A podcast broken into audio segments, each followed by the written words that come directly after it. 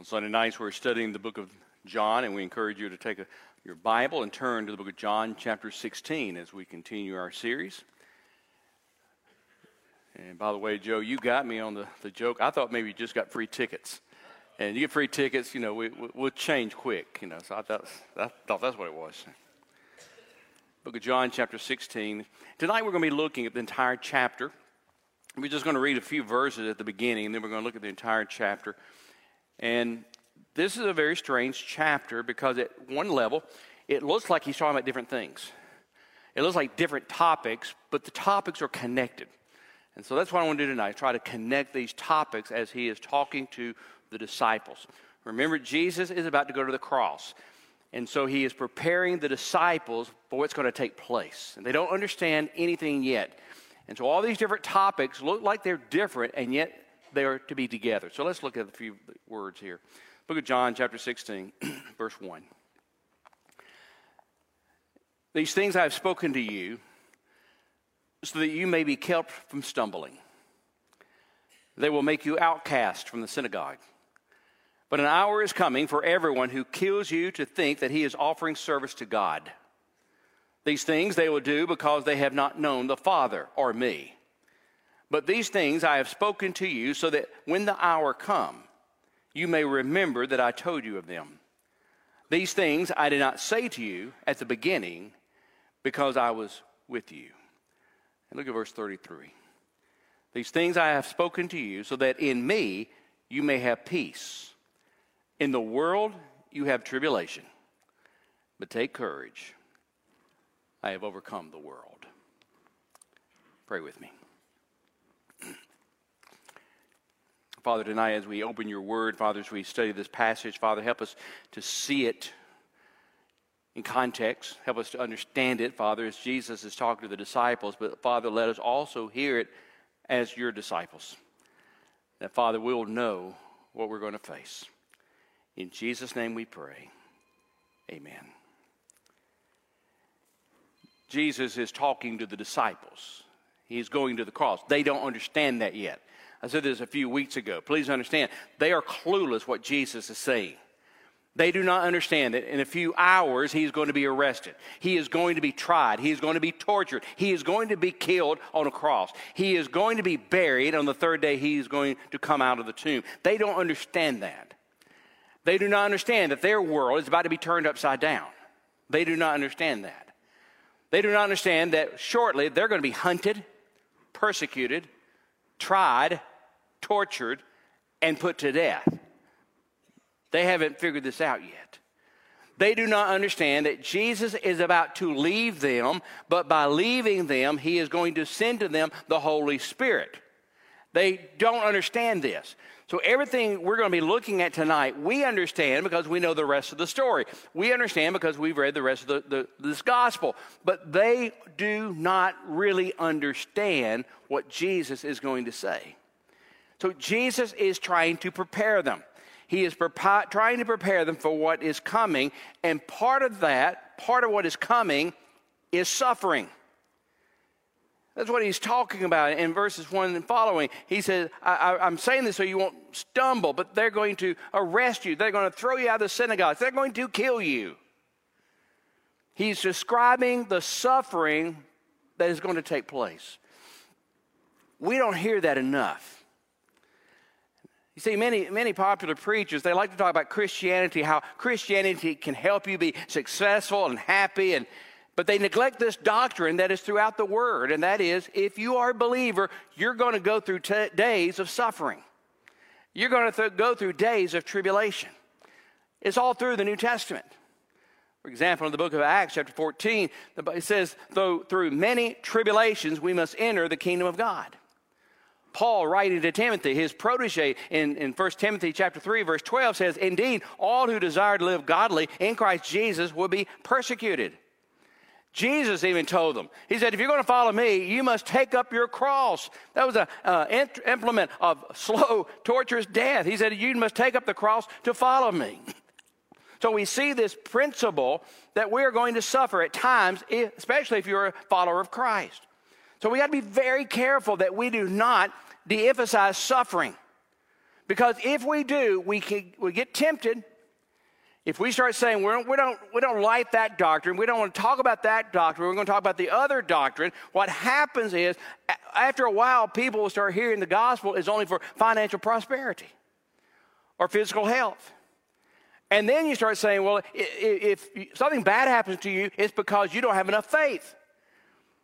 In reality, those people really haven't read the book of Acts or John chapter 16.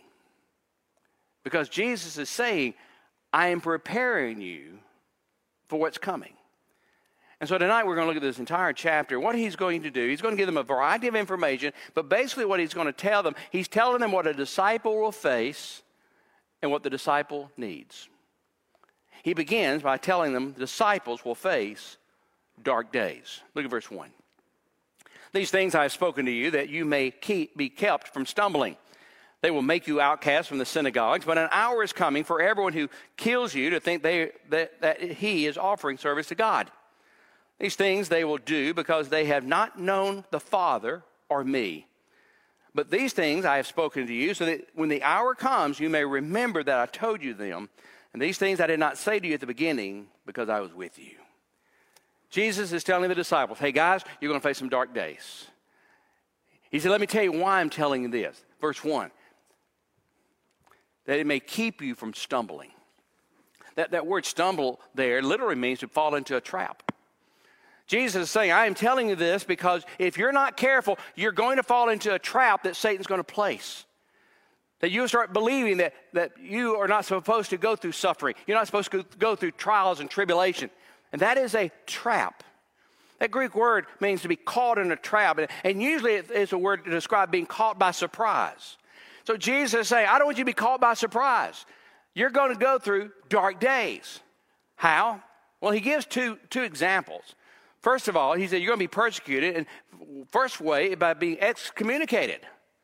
He said, They're going to throw you out of the temple, they're going to throw you out. You know, the Apostle Paul thought he was being faithful to his Jewish faith by putting Christians in prison and killing Christians. Then, when he became a Christian, the Jews persecuted him, the early Christians. By the way, centuries later, the Roman Catholic Church uh, did the Inquisition and attacked anyone who was preaching the true gospel. It's amazing to me. If you go through history, religion has always been a major uh, perpetrator of persecution. And Jesus is saying, if you follow me, the religious crowd may come after you. If you follow me, the religious crowd will come after you. Why? Because they do not know the Father and they don't know me. You see, the key to, the key to enduring persecution is to know Jesus. He said the religious community will attack you. But not only that, he says you'll face death. Not only are they going to kick you out, they're going to kill you. He said, Because of me, some will be martyred. Now, I want you to be reminded that Jesus is talking to the apostles. What they do not understand that every one of them, except one, is going to be put to death. John is the only one that will not be put to death, and he was put in exile. All the others are going to live, live and die a martyr's death. And Jesus is saying, This is going to happen, guys. By the way, this hasn't stopped. There are still people dying for the faith. In the 20th century, more Christians were killed because of their faith in Jesus than all the centuries of persecution combined. 65% of all Christians who've ever been persecuted or martyred lived during 1900 and 2000. One Italian journalist who did a study that, uh, about this, he discovered about 45 million Christians were killed in the 20th century. Now we're in the 21st century, and we are still being persecuted. Jesus is telling the disciples, dark days are coming, and I don't want you to fall into a trap. Second of all, he says, because of the dark days, disciples will need supernatural help. Disciples will need supernatural help. Look what he says in verse 5. He says, But now I'm going to him who sent me, and none of you ask me, Where are you going? But because I've said these things to you, your sorrow has filled your heart. But I tell you the truth, it is to your advantage that I go away. For if I do not go away, the helper will not come to you, but if I go, I will send him to you. And when he comes, he will convict the world concerning sin and righteousness and judgment. Concerning sin, because they do not believe in me. And concerning righteousness, because I go to the Father and you no longer see me. And concerning judgment, because the ruler of this world has been judged. I have many more things to tell you, say to you, but you cannot bear them now. But when He, the Spirit of truth, comes, He will guide you into all the truth, for He will not speak on His own initiative, but whatever He hears, He will speak, and He will disclose to you what is to come. He will glorify me, and He will take of mine, and will disclose it to you. All things that the Father has are mine. Therefore, I said that He takes of mine and will disclose it to you. now, this is the second time Jesus talked about the Holy Spirit. He's already told them that He's going to leave, He's going to bring the Comforter to them. They do not understand what He's saying, but He's talking about the Holy Spirit again. And so he begins in verse 5, something kind of interesting. He said, None of you ask, Where are you going? You said, Wait, wait, wait, time out, time out. Already, two guys have asked that question. I mean, John chapter 14, uh, uh, John chapter 13, Peter said, Lord, where are you going? And then John chapter 14, Thomas said, Lord, we do not where you are going. So why is Jesus saying, None of you ask where I'm going? Here's what he's saying. None of you really want to know where I'm going. They asked the question, but they really didn't care about the answer. What they were saying is, We don't want you to go. I love what one scholar said, D.A. Carson. He said it's kind of like a, a, little boy who's disappointed that his father's going to a meeting, and the father said, Dad, where are you going? The son doesn't care where the dad is going, he just knows he's going. He said, No, he, you explain to the son, he wouldn't care if you explained it to him. In the same way, the disciples were asking the question, but they really didn't care where Jesus was going. They didn't want him to go. And so Jesus is saying, No, you really don't care where I'm going. You're concerned that I'm going. You really don't care. But you need to understand, I must go in order to send to you the Holy Spirit. He's already told them he's going to send them the Comforter. He's already said it's going to be a great blessing. Look back at verse 7. He said, I tell you the truth, it is to your advantage that I go away. Now, they didn't believe that. They've been with Jesus three years. They love Jesus. They love, love being with him. He's, look, it's to your advantage that I go away. Why? For if I do not go away, the helper, the, the comforter, will not come to you. But if I go, I will send him to you. Jesus is saying the greatest blessing you're going to receive is after I leave, I will send to you the Holy Spirit. Why? He says, verse 8, and he, talking about the Holy Spirit, when he comes, will convict the world concerning sin and righteousness and judgment. Guys, you're going to face dark days, and you need supernatural help. You can't do this on your own. But the helper, the comforter, the Holy Spirit, He's going to help you. How? Well, first of all, He will convict us of the reality of sin. He will convict us of the reality of sin. That's what He says in verse 8. He said, He will convict the world concerning sin. That word convict has the implication of a legal term. It means to be found guilty. It's when the judge pronounces you are guilty. Jesus said the Holy Spirit is God's public prosecutor, that he will convict the human race. He is going to convict us. And by the way, there's a warning here. The Holy Spirit has never lost a case. Even Perry Mason lost a case, if you know Perry Mason trivia. But the Holy Spirit will never lose a case. Why? The evidence will always be airtight. His witnesses are impeccable because he knows our thoughts, he knows our hearts. And he says the Holy Spirit will come and convict what? Sin. Did you notice that? He doesn't say sins, plural, he says singular. Now, why does he say it that way? The Holy Spirit is going to diagnose our problem, the root cause of our problem. You see, there are two different two words here. Sins is what we do. Sin is who we are. We have a root problem. We are born sinners. That is sin. And because of sin, we commit sins. Jesus says the Holy Spirit is going to come and convict not just the sins, He's going to convict the sin. The Holy Spirit is one who's going to come to convict us that we have a heart problem, that we have a problem within us. By the way, you, you can't do this. I cannot do this. I cannot convict anyone of their sin. That's impossible. But it's the Holy Spirit that will do it. The evangelist Dwight L. Moody once said, If a man is troubled about his sin, it must be the work of the Holy Spirit, for Satan has never told anyone he's a sinner. Satan doesn't want, want us to know we're sinners, but the Holy Spirit wants us to know. Because he understands if we are convicted of the Holy if we are convicted by the Holy Spirit of our sin, guess what we're going to do? We're going to run to Jesus. See the difference?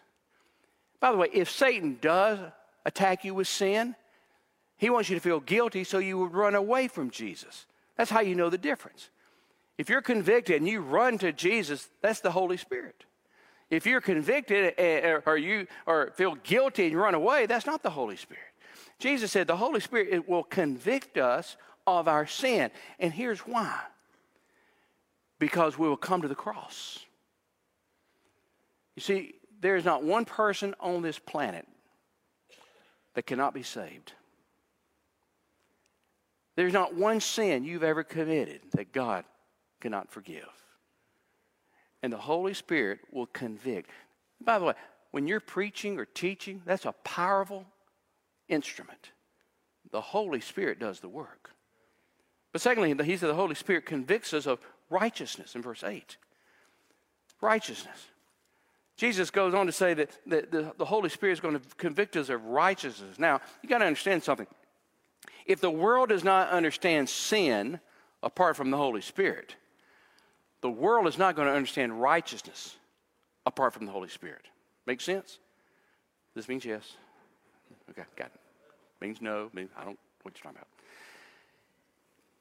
If the world doesn't understand sin, apart from the conviction of the Holy Spirit, the world will never understand righteousness. The Holy Spirit convicts us of righteousness. You see, what the world does, the world changes the definition of sin to make it righteous. You ever notice that? As I get older, I see it more and more. Instead of saying something is wrong, the world just changes the name of it. And now everybody will accept it. But the Holy Spirit will convict us of righteousness. The world wants to tell us what is right, and the world wants to tell us what is wrong by the world's definition. But the Holy Spirit is going to be the one to convict us of sin and righteousness. During World War II, the Battle of the Bulge, the, the Germans had an idea.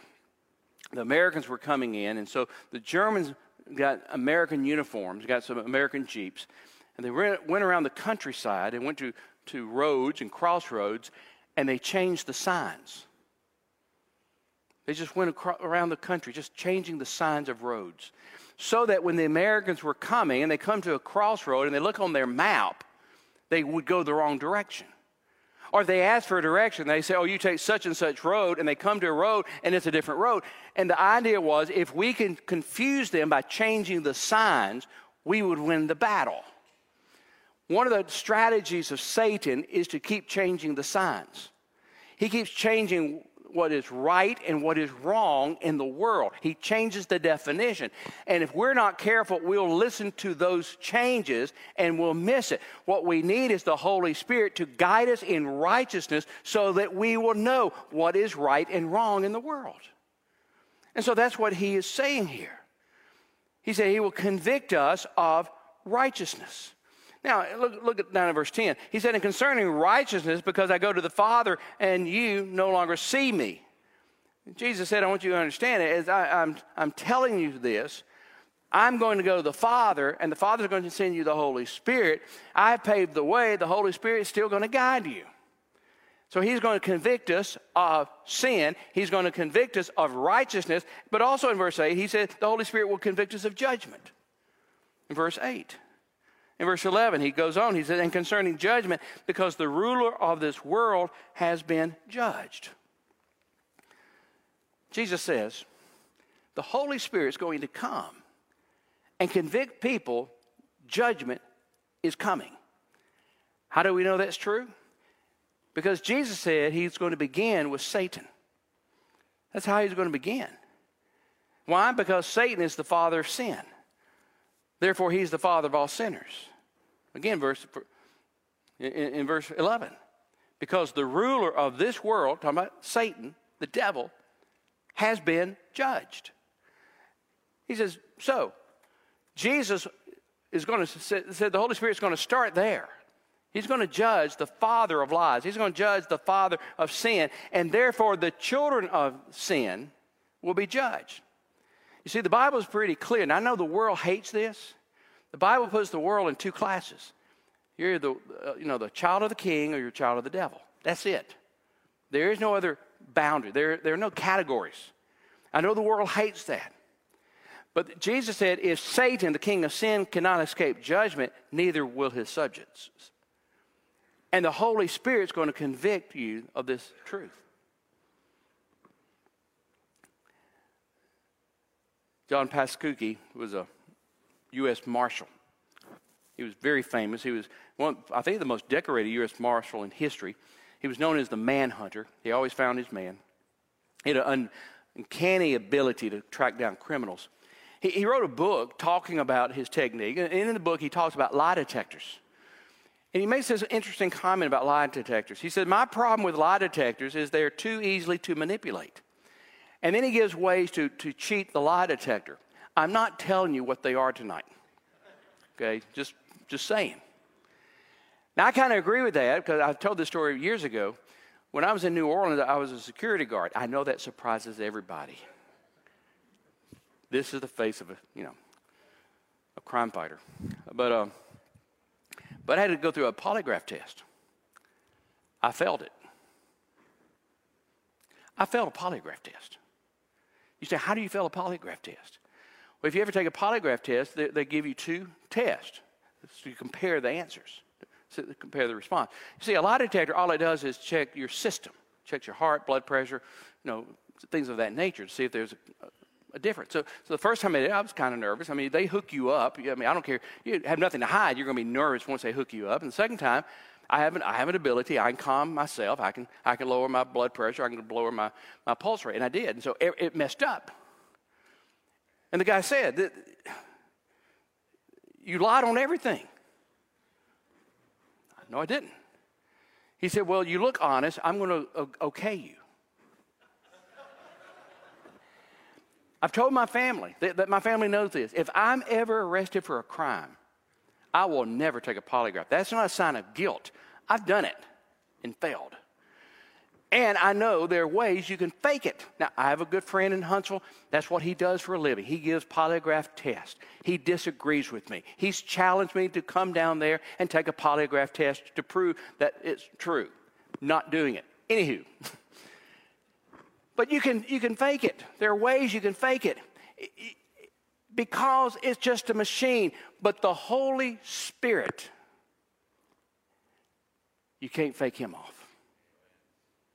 You can't fool the Holy Spirit. The Holy Spirit is the prosecutor.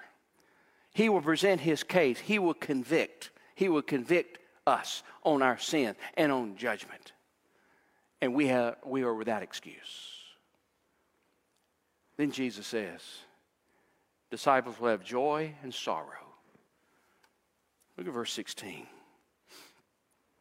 a little while and you will no longer see me, and again a little while and you will see me. Now they have no idea what he's talking about. He's talking about the resurrection. And some of his disciples then said to one another, What is this thing he's telling us? A little while and you will not see me, and again a little while you will see me, and because I go to the Father. Again, they don't have a clue what he's talking about. They have no clue he's about to die on a cross. So they were saying, What is that? What is this that he says a little while? We do not know what he's talking about. Jesus, verse 19, knew what they wished to question him, and he said to them, Are you deliberating together about this that I said a little while and you will not see me, and again a little while you will see me? Now look what he says in verse 20. Truly, truly, I say to you that you will weep and lament, but the world will rejoice. What you talking about? He's talking about the cross. He's about to die on a cross. They're going to be hurting. The world's going to be rejoicing that Jesus died on the cross. You will grieve, but your grief will be turned to joy. Whenever a woman is in labor, she has pain because her hour has come. But when she gives birth to the child, she no longer remembers the anguish because of the joy that a child has been born into the world. Therefore, you too have grief now. But I will see you again, and your heart will rejoice, and no one will take your joy away from you. Jesus is telling the disciples, You're going to have joy and sorrow. What's going to happen? I'm going to go to the cross. And that's going to bring sorrow. But I'm going to turn it around. I'm going to turn your sorrow into joy by showing you the glory of the cross. They're going to see in a few hours Jesus, his body on the cross, beaten, bloodied, hanging on the cross. One of the most horrible things you can imagine seeing. And Jesus says, That sorrow, I'm going to turn into something called joy. Now, he doesn't say the sorrow would replace, be replaced by joy. He says something greater. He says the sorrow will turn into joy. And he uses the analogy of a woman having a baby. And, in that day, a woman having a baby, you hear these screams, and then you will hear laughter. And Jesus is saying the same way, you're going to be sorrowful about the cross. But going through the pain of the cross, you will understand what I did for you. And you will see the glory of the cross, and will bring joy. Not only that, he said, I will turn sorrow into joy when you see me risen from the grave. That's what he's saying in John chapter 16, 16, 17, 22. He said, You'll see me again. Again, they don't understand what's going to take place. They don't understand what's about to happen. And Jesus said, But you're going to see me again. You're going to see me on the cross and I'm going to be dead, and you're going to be sorrowful. And three days later, you're going to see me again. And that sorrow is going to be turned into joy. And the early church believed this and held on to this.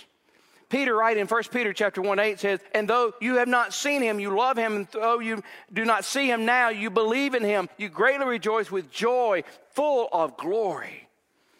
You see, many times in our suffering, that's when we see Jesus the most. Many times in our trials and tribulation, that's when we see Jesus the most. They're going to see him physically. They're going to see him after he comes out of the grave. They're going to see him turning their sorrow into joy. Our sorrow can be turned into joy once we see Jesus. So that's what Jesus is saying about the disciples. You need to keep looking for Jesus. This Jesus is very sensitive. This suffering, risen Savior is going to bring them joy. He's going to turn our joy into uh, suffering into joy by showing us the glory of the cross and by showing us what it means and by showing us Him. Now, nowhere in the Bible does Jesus promise He will eliminate our despair this side of heaven. But what He does say is something greater. He says, I have overcome your despair, I have overcome your tribulation. I have overcome your problems. That's what he said in the, in the last verse of this chapter.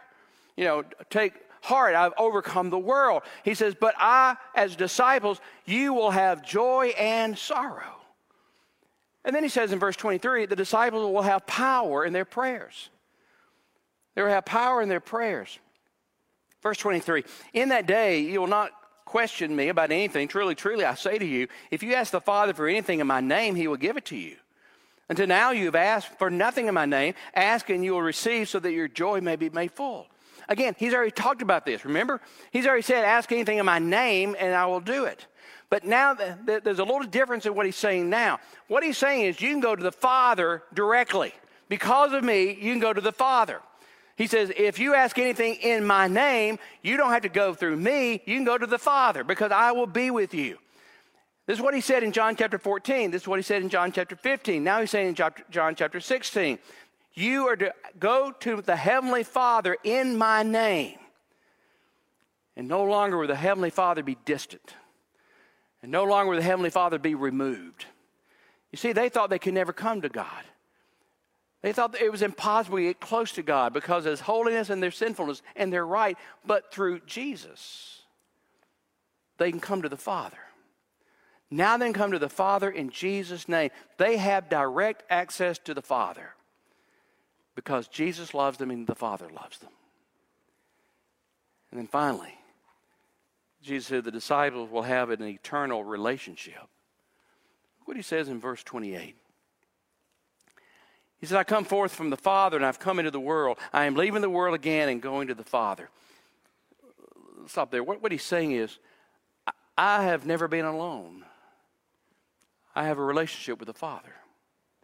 Verse 30. Now we know that you know all things and you have no need for anyone to question you. By this we believe that you come from God. And Jesus answered them, Do you now believe? Behold, an hour is coming and has already come for you to be scattered to each of his home and to leave me alone, and yet I am not alone because the Father is with me. See, the disciple said, now Jesus says it I am never alone. These things I have spoken to you so that in me you may have peace. In the world you have tribulation, but take courage. I have overcome the world. Jesus says, I have a relationship with the Heavenly Father, eternal relationship, and you can have that same relationship and you'll never be alone. Because sometimes we feel alone. Sometimes we feel like no one's out there. Sometimes we feel like we, take, we carry our burdens all by ourselves. And Jesus says that is not true. The Heavenly Father will always be with you. And because of that, Jesus says in verse 33, two words take courage. That phrase, that word, literally one word in the Greek language, is a word that Jesus used every time but one time. One, one time, blind, uh, a blind man was told by the crowd. But every other time, Jesus said, Take courage. So in Matthew chapter 9, verse 2, he tells the paralytic, Take courage. Your, son, your sins are forgiven. In Matthew chapter 9 again, he tells a suffering woman who touched the hem of his garment, he says, Daughter, take courage, your faith has made you well. In Matthew chapter 14, verse 27, he, he talks to the frightened disciples. They saw him walking on the water. Remember the story? And he said, Take courage, it is I, don't be afraid. When Paul was arrested, he appeared to Paul in the book of Acts, chapter 23. He says, Take courage, for you have solemnly witnessed to my cause in Jerusalem, so you must be a witness at Rome also. And now he's saying, Take courage. I'll give you peace. One preacher said it this way Jesus encourages us by his pardon, by his power, by his presence, by his purpose, and by his peace. And even though we have tribulation in the world, we're not alone. And the disciples are listening to this and they don't understand it. But in a few hours, they will. And in a few days, they really will get it. That Jesus is God, the Son of God. And they can have an eternal relationship with Him, just as you can by giving your life to Him because He loves you. Jesus died for you. Jesus died for me on that cross. He ascended to the Father. And when you give your life to Him, the Holy Spirit comes into your life. God offers us peace in trials and tribulation. Will you accept it? by admitting that you're a sinner, saying, God, I realize I'm a sinner, and I know I've been convicted by the Holy Spirit of my sin. And I believe that Jesus died on the cross 2,000 years ago. He died on the cross, buried, third day arose. And I confess. I confess everything. Lord, I give you everything. I'm holding nothing back. I give it everything to you. Will you do that tonight? If you're watching online, if you'd like to give your life to Christ in a personal way, if you would text the word today at 270 398 5005, and a minister will give you a call. But if you're here tonight and you've never given your life to Christ, will you do so? Would you stand by your heads?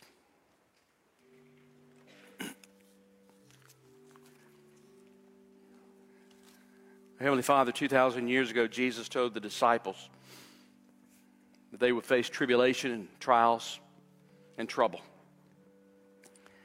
And Father, we are still facing tribulation, trials, and trouble. But we have your promise that you give us peace and you bring us comfort.